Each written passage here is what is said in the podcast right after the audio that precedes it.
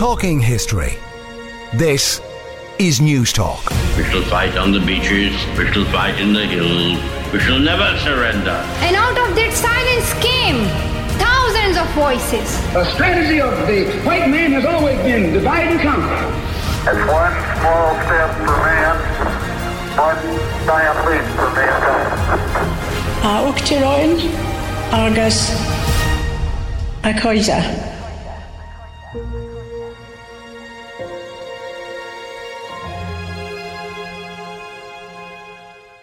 Good evening and welcome. We're talking history on News Talk one oh six to one oh eight with me, Patrick Gagan. In tonight's show, the history of the European Space Agency and our fascination with exploring the final frontier. Europe's old towns, why we treasure them, and also what they hide about our continent's fraught history. And the lives and deaths of over three hundred men, women and children buried in Dublin's Glasnevin Cemetery who died during the War of Independence and Civil War. You can email us your thoughts and views, talking history at newstalk dot com, and we'd love to hear from you.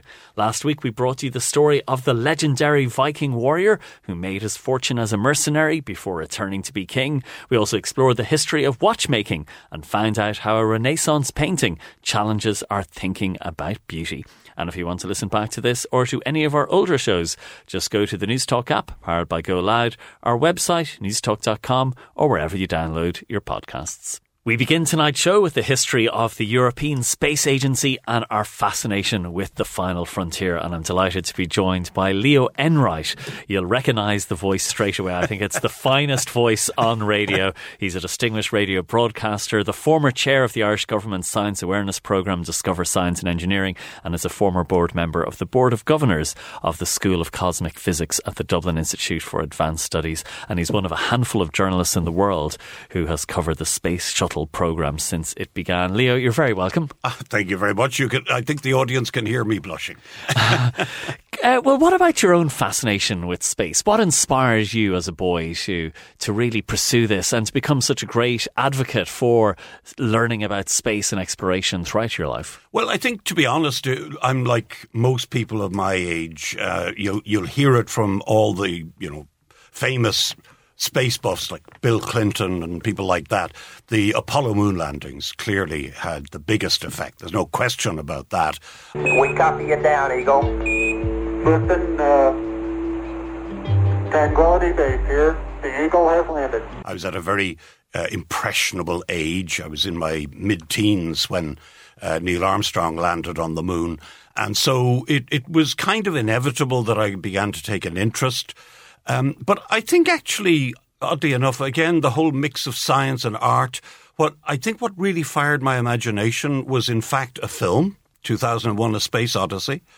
Uh, that came out the same time, not just the same year, about the same time as Apollo eight, uh, which was the first mission to go round the moon. They didn't actually land. And that happened uh, on television. I mean, this was extraordinary. In those days, there was no such thing as live television. There were no, uh, there were very few, maybe one or two uh, broadcast satellites that had, uh, were still experimental. And so it was very, very rare indeed to see a live broadcast from America, for instance. And here was live broadcasting from the um, lunar orbit. And uh, on on Christmas Eve, nineteen sixty-eight, the astronauts broadcast an extraordinary uh, message to the world as we watched the lunar surface roll underneath. At the same time, I, w- I was going down uh, to Nassau Street uh, in Dublin to Cinerama, which was a, a cinema that sadly has is long since gone, and a format that is long since gone, very sadly, which was a wraparound cinema. It was an, a gigantic screen uh, that covered, you know, well, let's say ninety degrees of your vision out in front. It was really quite amazing. Things on your left side and your right side. And one of the first films to be shown in Cinerama was two thousand one, A Space Odyssey. And that opening sequence uh, where the Earth rises from behind the moon, it was literally you were watching art replicating reality. because we had just seen that from Apollo eight. And here it was done by Kubrick, you know, two or three years earlier, uh, using paper mache models. And it just inspired me. And you were there in Houston, Texas for so many of the space shuttle launches and so many of those missions. Yeah, I mean, I was in Houston for the last moon landing. Um, I actually sat in the control room in mission control uh, throughout the moonwalks uh, of Apollo seventeen. Um, which was uh, just the most amazing experience. I had been to the launch at uh, Cape Canaveral, um, and as everybody knows, for political reasons, it was pure pork barreling.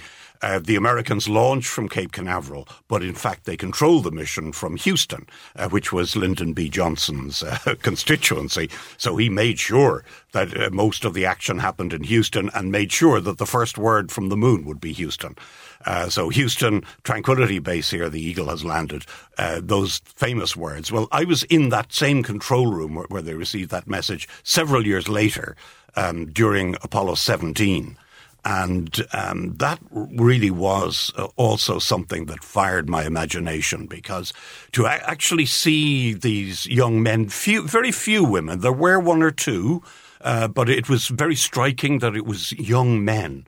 They weren't much older than me. I was a schoolboy. I was only seventeen at the time. But it's really quite striking. You know, most of the uh, the controllers who brought these astronauts down onto the surface of the moon were still in their twenties. It's extraordinary. And you were also in the United States, not at the not at Cape Canaveral, but you were in the United States for, on another uh, on another science exploration mission when uh, the Challenger exploded in nineteen eighty-six, and were broadcasting a few minutes later to Pat Kenny because the was it the Voyager was. That's reporting. Right. I was actually in Pasadena, California, um, uh, which is my favorite space center. It's the Jet Propulsion Laboratory. That's the mission control for uh, America's, not Europe, Europe's. I mean, Europe has its own mission control for planetary missions, but the American mission control is by and large in uh, the Jet Propulsion Laboratory in Pasadena, California. So I've been going there for more years than I like to remember. And I was there for a, a Voyager two flyby. I believe it was Uranus, but uh, we had just watched Um, the planet Uranus disappear into the distance through the rearview mirror, as it were, of Voyager two. And we're getting ready that day to have a big celebration uh, at the lab uh, to celebrate the success of the flyby, which had been an amazing experience in itself. Uh, I was in uh, my hotel room. It was uh, early morning in California, and uh, I was I just stepped out of the shower when the shuttle took off. And, of course, uh, as we know, um, the unfortunately, uh, seventy-two seconds later, it, uh, it it didn't quite blow up. People say it blew up. It, it disintegrated. Uh, the big ball was actually not a fireball. It was gas. And uh, I knew the crew. This was, the, you know, this is one of the difficult things about covering these events. Uh, I, I was, you know, per, knew personally and liked the crew members. The only crew member I didn't know, oddly enough, was the teacher, uh, Krista McAuliffe, who was, um, of course, made the mission famous. Otherwise, it was barely have been noticed. But the other crew were seasoned astronauts that I used to drink with uh, in the the, uh, the outback in uh, in Houston, and um, it, it really was a shock to all of us that you know were close to the program. My job is to report on the bad as well as the good. Uh, and certainly, you know, the, the years following, I spent a lot of time in committee rooms uh, listening with shock to the simple mistakes that were made. But yes, uh, I, I, the first person I spoke to that day was Pat Kenny. Um, we were on the air within seconds of the uh, accident, and I was the first European journalist to be on air uh, reporting on it. We invited you on the show, well, because we love hearing you talk about space exploration and your, your great passion for it. Uh, I suppose the opportunity was the, the anniversary of Ireland joining the European Space Agency in May nineteen seventy-five. Can you tell us first about the European Space Agency and when it was set up and why it was set up? Well, E S A, as we call it, the European Space Agency, is an interesting confection. Um, what happened was the Europeans had two separate agencies. They had an agency for building satellites and an agency for building rockets. And Ireland was never a member of either of those. Eldo was the uh, was the rocket uh, one, and uh, ESRO was the the satellite one. Uh, and uh, for some, well, for pretty clear reasons, Ireland hadn't joined either of these because, uh, you know, we were not a rich country. To be blunt, we were poor, very poor. And, uh, you know, people of a certain age, such as myself, will remember when Ireland was poor. And really, you know, it's shocking when you think back just how how backward the country was. And then, it, but for some reason, in fact, I know why, it was a fantastic man called Michael Manahan uh, in the Department of Industry and Commerce. Michael was a brother of the great Anna Manahan, the actress uh, that older people will remember very fondly. Fine actress. But Michael was one of those civil servants who understood how to do things, how to get things done. He understood how the wheels of government worked. And, you know, a good civil servant is worth ten senior ministers. Um, they'll get things done in ways that ministers simply cannot. And, you know, there is there may be lessons currently uh, in that. However, Michael uh, spotted an opportunity to join a an affiliate group uh, that wasn't actually formally members of either of these, but gave us some speaking rights. And what it also gave, as it turned out, was the right to be a founder member of the agency that was created when the two big uh, separate agencies came together. And so as a result of Michael Manahan's foresight, Uh, the country was in a position to join the European Space Agency at the start. So we're not just members of the European Space Agency. We founded the thing, and we should be very proud of that. So t- tell us about our involvement then, and maybe even maybe some of the background, because we were interested in science and astronomy and all this going back, I suppose, seventeenth, eighteenth century with the Dunsink Observatory, the work of William Rowan Hamilton. Uh, you see a lot of the, the, the telescopes the, in Bur- you know, the, we did have an interest in space and exploring uh, what was out there, really going back centuries. Yeah, you're really, really not going back far enough at all, because uh, Irish involvement in space exploration, I maintain, and, you know, I mean, there's very good authority for this, goes back five and a half thousand years. I mean, it is just extraordinary. When you look at Newgrange, Bruna Boyne, um, uh, uh, on the banks of the River Boyne, um It, this is uh, one of the most extraordinary uh, constructions in Europe uh, ever. And uh, it was built a thousand years before the pyramids of Egypt. Uh, so this is an ancient, ancient construction. And it was built, it is believed, and there's reasonable uh, authority for this, it was built in part uh, as an astronomical observatory. As people know, Uh, the light box above the entrance allows the light in only on the winter solstice. And that's of enormous significance because the people who built Newgrange, we know very, very little about them, virtually nothing. Uh, we don't know their language. We don't really, we know something about their culture because we find artifacts. But um, we do, we do know that they were farmers and that they were the first farmers Uh, to come to Ireland. And so for that reason, I often suspect it's not entirely impossible, it's entirely possible uh, that in this culture it was a woman who decided to do this, because uh, historically women are associated with uh, with farming. Because, of course, the men were out, you know, the big brutes were out killing things. Uh, they were out hunting, while the gatherers and the farmers were the women. And so it wouldn't surprise me at all to discover that the architect of Newgrange was a woman, because it, it was exactly what you needed if you were beginning the science of farming. You had to know about the seasons. You had to know when this, when to plant the corn. And so uh, it's a, it's a, an amazing tribute to a civilization that we know nothing about, but they're still here.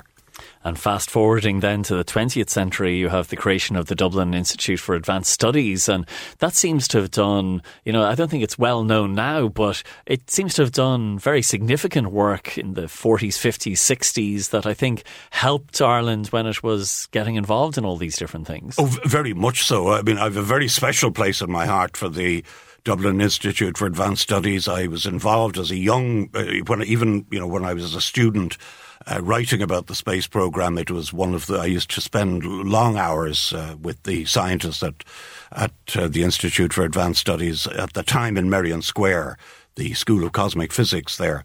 Um, it, this was a, a, an extraordinary breakout by uh, the Irish government, and in particular Éamon de Valera, uh, who was Taoiseach at the time when it was founded. De Valera is not well liked in my family, and it's nothing political. Uh, the simple reality is that my grandfather was a mathematician, and Éamon de Valera was a mathematician. And every job that came up in every school around Dublin, both my grandfather and Éamon de Valera would fight over it to try and get the, the good job, the plum job. And my grandfather never forgave de Valera for getting that great job in Blackrock. Um, so the family is a bit, we're not wild about the de Valeras for that reason. But de Valera had the foresight to see that if we were going to advance as a country, we needed to do something big. Um, and he stood up in uh, the Oireachtas, in the Seanad, as it happens, to to move the bill uh, back in nineteen forty-two, I believe. Um, it must have been forty-two, I guess, because it was uh, when Germany invaded Holland, the day Germany invaded Holland. There were eight hundred civilians killed in bombings that day uh, in Holland. And de Valera stood up in Seanad Éireann and declared that uh, he was moving this bill, that uh, that people would wonder why he's doing this in the middle of this mayhem. And he essentially said to the assembled uh, uh, senators, he said, somebody must think of the future. And uh, it was very prescient. We've had uh, great success through the Institute for Advanced Studies and other uh, uh, similar institutions around the country that were seeded, as it were, by people who uh, go, cut their teeth at the Institute. And lots of things that, you know, I don't understand, but, you know, sounds hugely impressive work on cosmic ray and element particle research, identifying charged particles using solid-state nuclear track detectors. You know, this was, this was really high-level work. Yes, I mean, the, the cosmic rays are the messengers from, they're intergalactic messengers, literally. Um, we can learn things and receive signals, as it were, from other galaxies by studying the nature of these uh, tiny particles that arrive, uh, you know, after traveling for millions of years uh, through intergalactic space. And uh, uh, O'Kellig, who was the uh, first uh, professor, senior professor at uh, the School of Cosmic Physics, he was a pioneer of building detectors that could detect these particles and capture them. Uh, and then uh, two very fine uh, scientists, um, unfortunately one of them is no longer with us, but uh, Dennis O'Sullivan and Alex Thompson in the Institute uh, began collaborating with a team in the United States to develop even more sophisticated uh, detectors that could literally capture these messengers from other galaxies. They flew uh, the first experiment, the first Irish experiment ever launched into space, uh, was a detector aboard an American spy satellite back in the very early nineteen sixties. The detector was flown, and then the spy satellite, they didn't reveal it at the time, but the spy satellite had a camera inside, which was then uh, parachuted back to Earth. They took out the film and got all the secrets uh, from the pictures. But uh, when the Irish team went to ask them, uh, said to them, well, look, we can't really analyze these uh, these detectors unless we know the thickness of the um, of the satellite wall. You know, how thick is the wall of the capsule? And the, the American said, we can't tell you that. It's a secret, sir. So that experiment didn't go well because they literally could not analyze their data. But they ended up on the moon. That was the big thing with that team. They actually landed uh, the first Irish experiment on the surface of the moon uh, in nineteen seventy-two aboard Apollo sixteen. And uh, it was a great success and led to more, um, more experiments aboard the space shuttle. The biggest experiment ever flown aboard the American space shuttle was built in Dublin. Not many people know that, but the long-duration exposure facility was a vast uh, thing, the size of a school bus, that was launched into space aboard the space shuttle Challenger, sadly, the one that blew up later in an, on a later mission. And um, it was uh, it it was a lot of the detector uh, area of that uh, satellite. When you look at it, you can actually see the Dublin instruments. And uh, they were built by Jerry Daly, the great Jerry Daly, who was the technical officer in the Institute, in his garage uh, on the Boroughfield Road in Baldoyle. And that brings us up to the to the period of the European Space Agency and our involvement there. And it seems that Ireland contributed, you know, ideas, technologies, companies were involved, but also contributed people who, who worked on some of these important missions. Yes, indeed. I mean, I'm hoping uh, next uh, next month, early next month, to meet up again, as I do very often when I'm in Germany, with Mike Mackay, for instance, a, a good example. Mike is a is a proud Belfast man. And Mike was the um, uh, the flight controller, the chief uh, of the mission to Mars, the Mars Express mission, which is celebrating its twentieth anniversary in a few weeks' time. Uh, it's been in orbit around Mars for twenty years and is still operating, um, which is a, an amazing achievement by the Europeans. And uh, we're, there'll be a gathering uh, at the Space Centre, as I said, a couple of weeks from now, and I'm looking forward to seeing Mike there, because uh, he'll certainly be one of the people who's fated for his achievement in getting that thing safely to Mars orbit. And what do you think is the future for us when it comes to space exploration? Are, are we going to contribute astronauts? You definitely see people training, men and women. Uh, are we going to contribute in terms of the technology and the scientific advancements? Because I think there is still that huge desire and passion to find out more and find out what's out there. Oh, yes. I mean, there's no question that there will be an Irish astronaut. Now, let's be clear. There have been half a dozen Irish citizens in space. So, you know, there have been plenty of Irish, quote, unquote, astronauts in space. They all happen to have been born in America, but they held Irish passports. Um, so, you know, it's, it's, it's, it's the head of the space shuttle program for ten years. Brian O'Connor was an Irish citizen. So, um, you know, we, we, we have got pedigree in this regard, but I, I, it's only a matter of time before an Irish person goes into space. You know, I, I'm quite uh, uh, cynical about this. Uh, you know, all this talk about, uh, you know, people being fated, uh, you know, about them being the, ne- the first Irish astronaut. I've been hearing this for thirty years. And, uh, you know, I'll, I'll believe it when I see it, but I will see it. At least I hope I live long enough to see it. Uh, and most likely that person um, is, uh, if, if they're going to walk on the moon, for instance, or walk on Mars, they could very well already be, you know, in college. So, you know, we're that close to sending the first crew to Mars. And there's nothing to stop Irish people from being involved. The only real impediment, and the reason, you know, we're constantly, oh, disappointed, every applic- you know, people apply and they're disappointed. But it will happen, certainly, because Irish people are at the forefront of the European Space Agency, and sooner or later it will happen. Well, my thanks to the brilliant Leo Enright for joining us tonight to talk about the history of the European Space Agency, but lots more besides in terms of Ireland and the final frontier. We're going to take a quick break now. When we come back, we'll be going back in time to old towns and what they tell us about our history. So stay with us on News Talk. Welcome back to Talking History. Historic quarters in cities and towns across the middle of Europe were devastated during the Second World War. Some, like those of Warsaw and Frankfurt, had to be rebuilt almost completely. They are now centres of peace and civility that attract millions of tourists. But the stories they tell about places, peoples and nations are selective. They are never the whole story.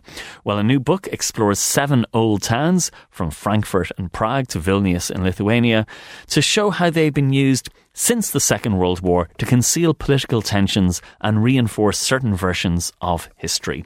The book is called The Stories Old Towns Tell, A Journey Through Cities at the Heart of Europe. It's published in hardback by Yale University Press. The author is Marek Kohn. And Marek, you're very welcome to the show tonight. Thank you very much for having me. In your introduction, uh, when you discuss these seven symbolic quarters, you mentioned that, in a way, the book was inspired by a project you were involved with in twenty seventeen when you were asked, do you have a favourite place in Europe? How did that prompt uh, this new study?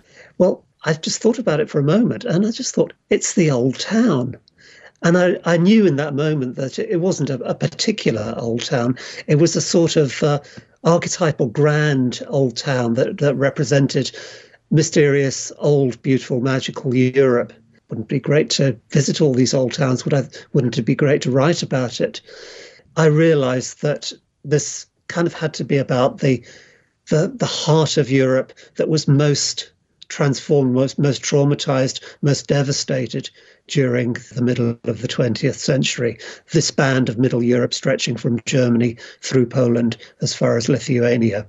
And so those were the towns that I, I concentrated on. And to be honest, I'm of uh, Polish as well as, as a British background, and knew that I had to return home. The very first old town, uh, I don't feature it in the book, but the first town in my life was uh, was um, Toruń in Poland, where my members of my family still live.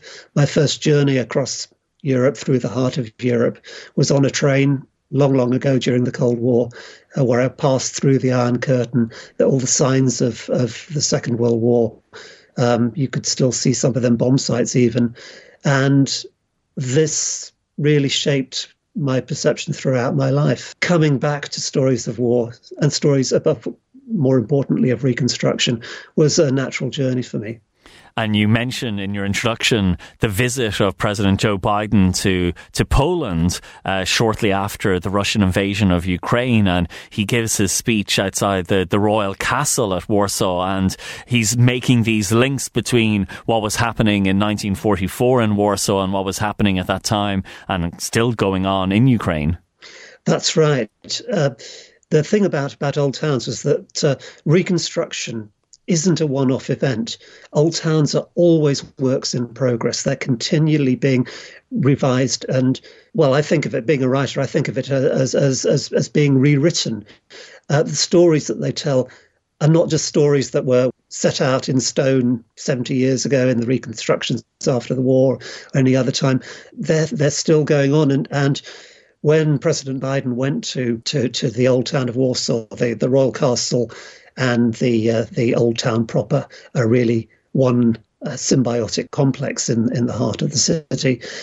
Uh, he was continuing to tell the story. And what he did there was interesting because he took a national story, uh, the story of Polish resistance, Polish uh, uh, resistance against the Nazis in the war. The old town was uh, one of the bastions of, of the, the, the Polish resistance in the Warsaw Uprising, and he universalized it. He said this is a place that represents humankind's quest for, for, for freedom, not just not just that, uh, not just the quest of any one nation. So this is about all of us. It's a universal story. And you explore in the book what stories these reconstructed old towns tell us, but also perhaps what stories they could tell us and perhaps what's missing and what's left out of it. So what stories do you think they do tell? Well, to start off with, some of the most striking examples are, are Warsaw and Vilnius, uh, the capitals of Poland and Lithuania, where they've been very clearly configured in there as places, symbolic quarters, that tells stories about the nation. So in Poland, in Warsaw, in the in the Second World War, the old town symbolised uh, uh, the the uh, crimes committed by the Nazi occupiers uh, and the destruction that the that the city suffered, because the, very little of the, the old town was intact after the war, and the, the Nazis, as they prepared to leave the city, destroyed as much of it systematically as they could that wasn't already destroyed. So the reconstruction of the old town was really the final act of re- resistance. It was saying, we're not going to, to, to, to accept this. We're not going to just leave it in ruins. We are going to rebuild. And we're going to rebuild it in a in a in a in an immaculate, idealized form. And uh, the the the well-kept facades uh, the, the, of the, the old town nowadays uh, symbolise that that determination. But it also told another story, which was the story that the new communist regime wanted to tell. The official story was, this is our defeat of a, a neighbouring imperial oppressing power of Germany. And that what they didn't want people thinking was, yes, but we're now under the thumb of uh, uh, the other neighboring oppressing imperial power, the Soviet Union. So the Polish government needed to present itself, the new regime needed to present itself as a national patriotic regime. And by getting, uh, taking the lead in the reconstruction, and the the communist leader putting himself at the forefront of the reconstruction uh, of the old town, it said, we are a truly Polish national regime, not just a, a, a communist one. So move forward several decades to the early nineties, in, when the that imperial power collapses um, and, Vil- and Lithuania breaks away from the Soviet Union. Huge amount of energy uh, was was put it, uh, by by the new uh, Lithuanian state into configuring the the middle of the city as a kind of uh, diorama, a, a spectacle of Lithuanian history. They uh, they went to the trouble of actually rebuilding a, a, a palace just outside the uh, the old town boundary, uh, in a highly symbolic area uh, where the city was founded. And uh, the thing about this reconstruction was it wasn't a replica, because nobody actually knows what it looked like. Um, the the building fell into disrepair in the eighteenth century because it wasn't in much in use, and there weren't really any good pictures of it. So it's an imagined reconstruction.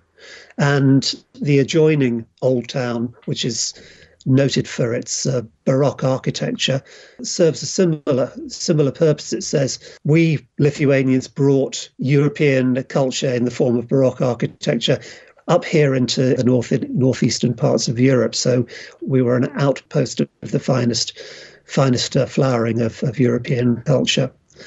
These national stories continue to, continue to be told. It's Vilnius' seven hundredth anniversary this year, and the stories are uh, thriving as, as much as they ever have. And you think that perhaps better stories or different stories could be told, and that perhaps uh, our visits to these old towns could be used to promote belonging, empathy, and maybe uh, suggest a different message to people? Yes, there's room for more stories. These simple stories about nationhood or local identity or whatever it is, they don't have to be exclusive. There's there's room for wider stories, more stories, interwoven stories which enrich the whole.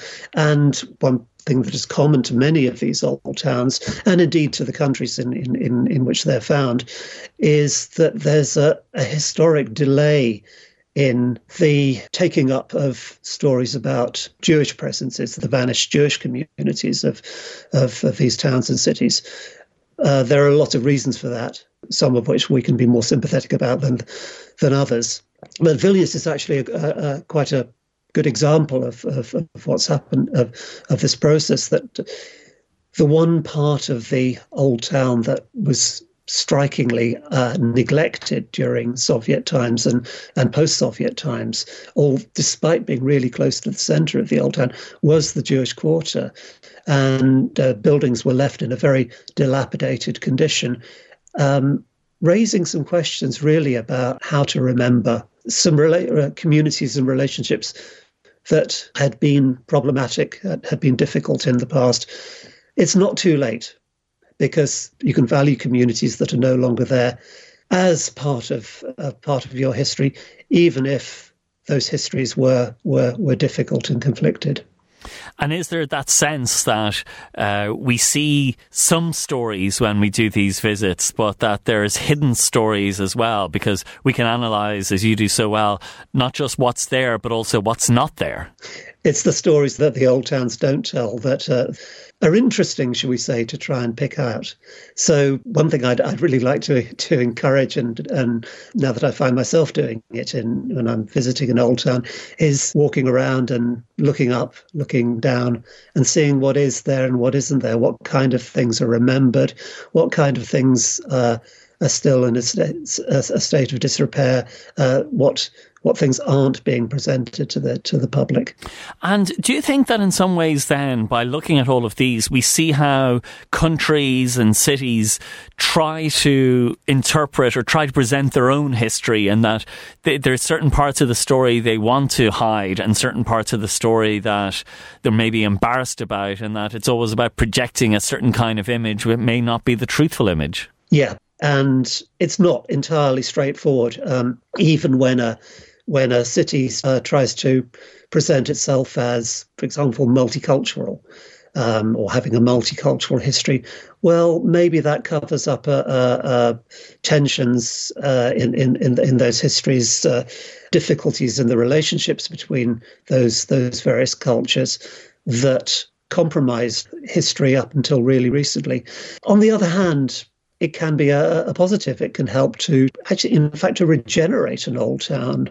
Lublin, a city in southeastern Poland, has uh, an old town that, well, it's still fairly patchy, actually, but but uh, uh, was, like many old towns, in a state of disrepair for much of uh, much of the past two centuries. That's the thing about old towns, is that uh, until relatively recently, uh, they were regarded as problems for modern cities rather than solutions and treasured highlights. Well, it's a fascinating new study uh, published in hardback by Yale University Press. It's called The Stories Old Towns Tell, A Journey Through Cities at the Heart of Europe.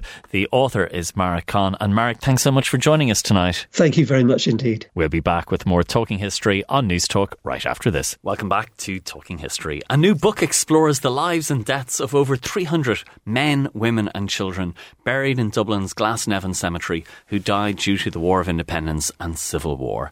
And through the exploration of seemingly ordinary burial records, extraordinary events are revealed. The book is called Casualties of Conflict, Fatalities of the War of Independence and Civil War in Glasnevin Cemetery. It's published in hardback by Mercier Press. The author is Conor Dodd, who's an historian for Dublin Cemeteries Trust. And Conor, you're very welcome to the show tonight. Thanks for having me. Can you tell us first about Glasnevin Cemetery and its place in, I suppose, Ireland's history and its significance? Yeah, Glasnevin is is a remarkable place in many ways. A lot of people would know it as the, the burial place of Daniel O'Connell and Charles Stewart Parnell and Michael Collins and so on. But the space itself is, is quite an interesting one, an important one, going right back to its foundation in eighteen thirty-two, because it was part of those campaigns by O'Connell and the Catholic Association in terms of trying to gain equal rights for, for Catholics, and it was set up as a non-denominational cemetery uh, for, for people of all religions and none. And one of the interesting things about it at that time was that there was a very clear view that Glasnevin was going to be this, this national pantheon. And you can see that in terms of the early burials um, and I suppose the way in which the, the space is, is curated. And that progresses throughout the, the nineteenth century. But what's interesting during that time is it becomes increasingly important to a, a wide variety of, of different groups, you know, Young Irelanders, the, the, the Irish Republican Brotherhood, Fenians um, and, and others. And that progresses on to a point when you reach, I suppose, the, the the revolutionary period a century ago, where it has a, a great political significance and importance. And you see the O'Donovan Rossa funeral happening in nineteen fifteen. And from that point on, the burials of very well-known and prominent people take place throughout that, that revolutionary period. But what's important not to forget amongst all of that is the fact that Glasnevin primarily is a very important place for the people of the, the, the city of Dublin and its surrounds. And you have that primarily as its purpose in terms of a burial place for, for that population. And we see that very clearly in the stories that are explored and revealed in this book. And it provides, I think, a new perspective on the War of Independence and the Civil War. Yeah, I think you, you get a good sense, I suppose, of not just those well-known names, but all of those people who, who died during that period. And although it's it's... a list of biographies of those who are buried in the cemetery, you can really see how the conflict progresses during that time, from the initial slow burn, I suppose, of the War of Independence in, in Dublin and beyond, to much more regular events in terms of ambushes um, and, and, and deaths occurring throughout the, the city. And you can certainly see as well, I suppose, the different types of, of, of warfare that's that's involved. You can see some of the more controversial events of the period as well in terms of targeted killings, such as as, as the curfew killings that occurred, which were with, not without controversy at the time, and also assassinations of, of, of people like Philip John O'Sullivan and Tobias O'Sullivan, um, the, the, the latter down in Kerry, who were district inspectors in, in, in the R I C. Um, and among all of that, obviously, you have the civilian deaths and also the dramatic events of things like Bloody Sunday and the burning of the Custom House as well. And that progresses through to the Civil War as well. You can see similarly that. the research is really impressive in the book, because it's one thing to to reconstruct the life and death of, of the person buried in Glasnevin, but you're also exploring what happened to the family members, for example, in the case of Patrick Perry, and mm. what happened to uh, Rose Byrne, who was his partner but not his wife because she already had a husband, and you were able to explore what happened to her afterwards, and you get a great insight into into Dublin society, into Irish society. Yeah, that was that was one of the important things, certainly, when I began researching the book. And one of the things that I wanted to, to place within it was that sense of, I suppose, some of the trauma that surrounded these deaths. And certainly the case of, of, of Rose Perry was was one of them. Um, she uh, had had married herself in nineteen eleven. She had had two children with her husband. Um, he had left in the midst of the, the, the First World War and never came back. And she began a relationship with, with Patrick Perry, and they left Ireland. They went to Scotland. They had children there themselves. She began referring to herself as Rose Perry, even though she couldn't remarry because her, her husband was, was still alive. But they're very much a family. And he enlisted in the National Army during the Civil War, uh, went down to Cork uh, and was involved in the landings at, at Passage West, and unfortunately was killed then in the advance towards towards Cork. And this left, obviously, Rose Perry in, in a situation whereby she had four children, two of whom were, were, were Patrick Perry's. And she wasn't actually Uh, informed of, of his death. She wasn't present at his funeral. She was actually, her children were in, at the time of his death, were in the South Dublin Union. She was in hospital. Um, and she managed to, to get a job for herself in, in, in the hospital in which, in, in which she was a, a patient. And, um, unfortunately, she had a, a scenario where one of the doctors that was there, thinking that he was helping her, decided to actually write in to try and gain some sort of uh, pension or money for her to, to assist her. And there's a very sad letter, really, that, that you see that she writes in explaining her circumstances, essentially begging that they don't write back to the doctor and say, well, actually, she wasn't married to, to this man who was, was killed. Um, and from there kind of progresses this situation and, and, and scenario where Rose herself doesn't really want anything, you know, in terms of controversy coming upon herself, um, which you can understand at the time in terms of the societal pressures. And also as well, you have Patrick Perry's mother, who's trying to claim a pension herself and is getting the local parish priest to write in about how their, their marriage wasn't valid. And it opens up this whole debate um, about what were described at the time as unmarried wives and, you know, uh, to quote it, illegitimate children. Um, and uh, she she's in the midst of, of all of this. So you can see, I suppose, amongst the stories that are included in the book, you, you see the accounts of people who, who not just, um, you know, were impacted by the deaths of their loved ones, but also in many cases witnessed them. And then you see beyond that as well, a certain level of, of, of trauma amongst those who are, are, are left behind. So there there's a lot to unpack within it. And Rose ends up having to put the children into the, the orphanage, and I think supports them, gives a, a certain amount of subsistence every week. But that must have been incredibly heartbreaking.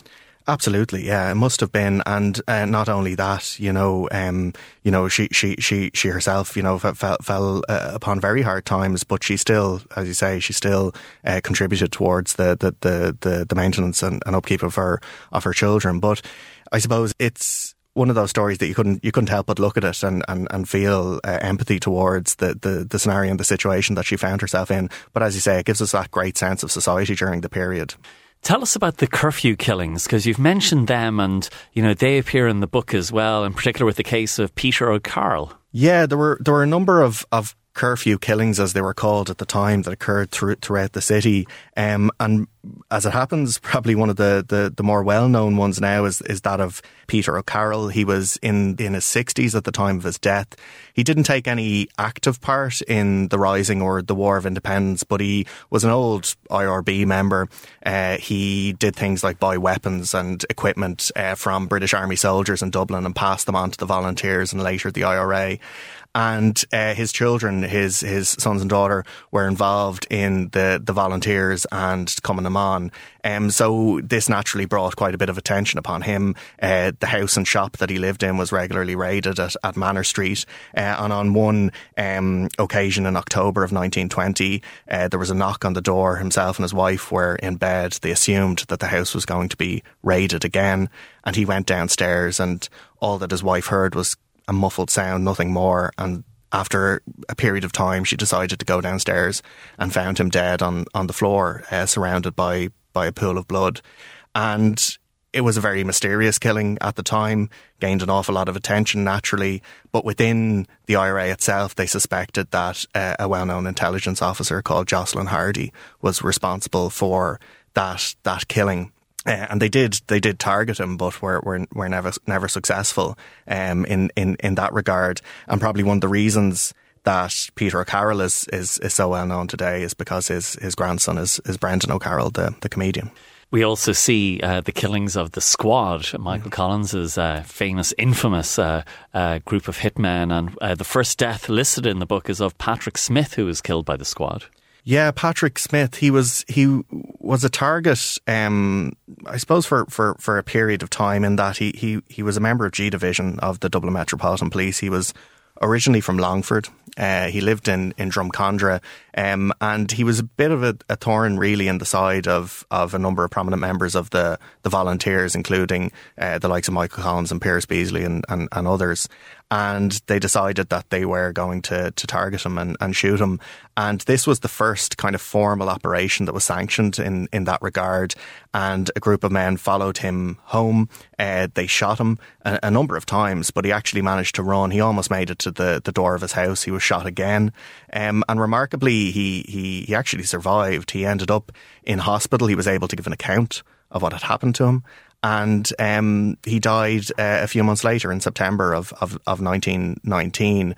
And that was one of the, the, the key reasons, actually, that larger caliber revolvers were issued to the Squad, because they didn't want the, the same thing happening again. So, again, you can see in the story of, of, of Patrick Smith and later ones like Philip John O'Sullivan I mentioned, I suppose, that progression and, in certain ways, I suppose, the pre- professionalisation of, of, of the likes of the Squad in terms of the activities that they were carrying out. And you get a, a, a sense of that within the book. One of the most dramatic days in this in the War of Independence was Bloody Sunday in nineteen twenty, and you get a great insight and a new perspective on Bloody Sunday through looking at uh, the burials in Glasnevin. Yeah, it, it, it may be surprising to people, I think, how the cemetery itself and the stories of those buried there encompasses that day in its entirety. And that goes right through from the morning and the shootings that occur throughout the city. Um, Patrick McCormick and Leonard Wilde, who are buried in the cemetery, they were both shot at the Gresham Hotel. And then after that, obviously, you have the events at, at Croke Park and the shootings that, that, that occur there. And the majority of, of people who are killed at Croke Park are also buried in, in the cemetery. Um, and that progresses through then to the evening as well, where you have the killings of um, uh, Dick McKee and Patrick Clancy um, in, in Dublin Castle, who are who are buried in, in the Republican plot. And subsequently then people like Paddy Moran, who was involved in that um, shooting at the at, at the Gresham, but was executed for a completely different shooting um, on, on Bloody Sunday, is also uh, buried in the cemetery. So you can get a sense of the day in its in its entirety uh, by by exploring those stories. Sometimes you had cases of mistaken identity, and uh, They, I suppose they bring home just how uh, traumatic this was. Uh, people uh, thought that the dead body was their husband, and, and it turns out not to have been. Yeah, you can you can imagine, I suppose, at the time, when you have, particularly when you have big incidents within the city where a number of people are killed, um, the panic that can ensue from that. And certainly one of the biggest incidents was was that of the the burning of, of, of the Custom House in nineteen twenty-one, and you have obviously during that burning um, fighting occurring and firing happening between the auxiliaries and other British forces who surrounded the area and the members of the, the I R A who were taking part in the in the burning. And in the midst of all of that, obviously a number of, of civilians are, are killed, and one of the bodies that is brought to the morgue is unidentified. It doesn't have any identification on it. And one woman uh, named Bridget Kelly goes to the morgue. Her husband is missing. Um, she sees this body, identifies the body as his, um, and claims it, and goes up to the offices of Glasnevin in uh, what was Rutland Square, now Parnell Square, and organises the funeral to go to the grave of her, her grandfather in, in Glasnevin, and also then uh, employs an undertaker and buys a, a shirt for him to be to be laid out in. And as all of this is happening, she refers receives a letter from her husband, uh, who is in Arbor Hill detention barracks, and he's asking her to send him some socks and some tobacco. And obviously she's quite confused by this, is wondering exactly what's what's going on. And she goes up there. She doesn't have a pass, so she's not allowed in. But she does give a blank piece of paper and asks the guard to find this James Kelly, ask him to write down the names of all their children in order. And the paper comes back with all the names correct. So she realises she's made a terrible mistake and rushes back to try and uh, right it. And as it turns out, uh, that man was actually a man named John Byrne, who uh, had uh, regularly cycled back and forth past the custom house on his on his way to work, and he was correctly or correctly identified and, and buried by by his family. But it gives you a sense, I suppose, of some of those stories they might not expect to, to come out in the midst of it all. And also how civilians were very much caught up in the conflict and were sometimes tragic casualties in it. And you see it with the Dwan Robinson family, where uh, three civilian members, uh, three civilians in the family killed in separate incidents. Absolutely. You can see that particularly in some of those incidents in, in Dublin with the, the ambushes and the, the, the, the firing that, that occurs, um, that civilians are caught up in it. And certainly the, the Dwan uh, Robinson family is quite unusual and, and probably unique in that you have three civilian members of the one family who are killed in completely separate incidents um, within within the city. And Edward Dwan, who died in July of nineteen twenty-two during the Battle of Dublin, he was struck by a bullet which actually went through him and killed his friend Patrick Meehan uh, on, on, on the other side of him, who's also buried in Glasnevin. And prior to that, his nephew, William Robinson, who was aged eleven, was killed in Croke Park on Bloody Sunday.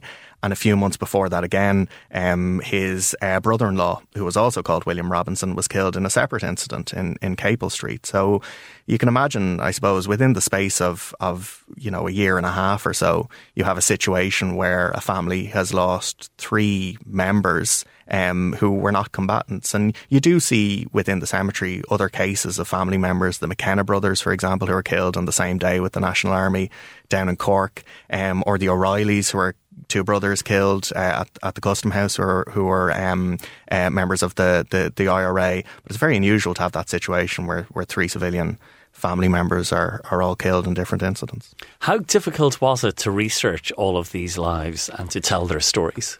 Um, it wasn't without its difficulties. Um, there's been great progress, obviously, in terms of the, the, the amount of digitisation. The great work that's going on in the military archives obviously helped hugely in terms of trying to, to trace some of the, the stories. But there was a lot of tying together, I suppose, different pieces of the puzzle and trying to trying to patch um, some sense of exactly what happened, because ultimately our registers are complete and they give a great sense of everybody who is buried in the cemetery. But often all you will have is a, a name, an address, uh, an age and a, a cause of death. So to really give it that sense of exactly what had happened, and particularly, I suppose, to give those stories and accounts and narratives of those who, who survived and witnessed what had happened. Um, there was quite quite a bit involved in it, but it was a fascinating project. And I think if anybody's going through it, like we like we said uh, at the at the beginning, it's good to kind of read behind the lines and get that sense of how the conflict is told through these through these biographies. Okay, well, it's a remarkable piece of research, and you bring the stories really uh, back to life, and I think it brings home uh, the trauma and the tragedy of the War of Independence and the Civil War. So, Conor, congratulations. Thank you very much. The book is called Casualties of Conflict, Fatalities of the War of Independence and Civil War in Glasnevin Cemetery, published in hardback by Mercier Press, and the author there talking to me, Conor Dodd. Well, that does bring us to the end of another edition of Talking History. My thanks to my producer, Mairead O'Sullivan, and to Peter Malloy on sound. We've got more debate and discussion next week, so hope you can join us then. We've been Talking History. Good night.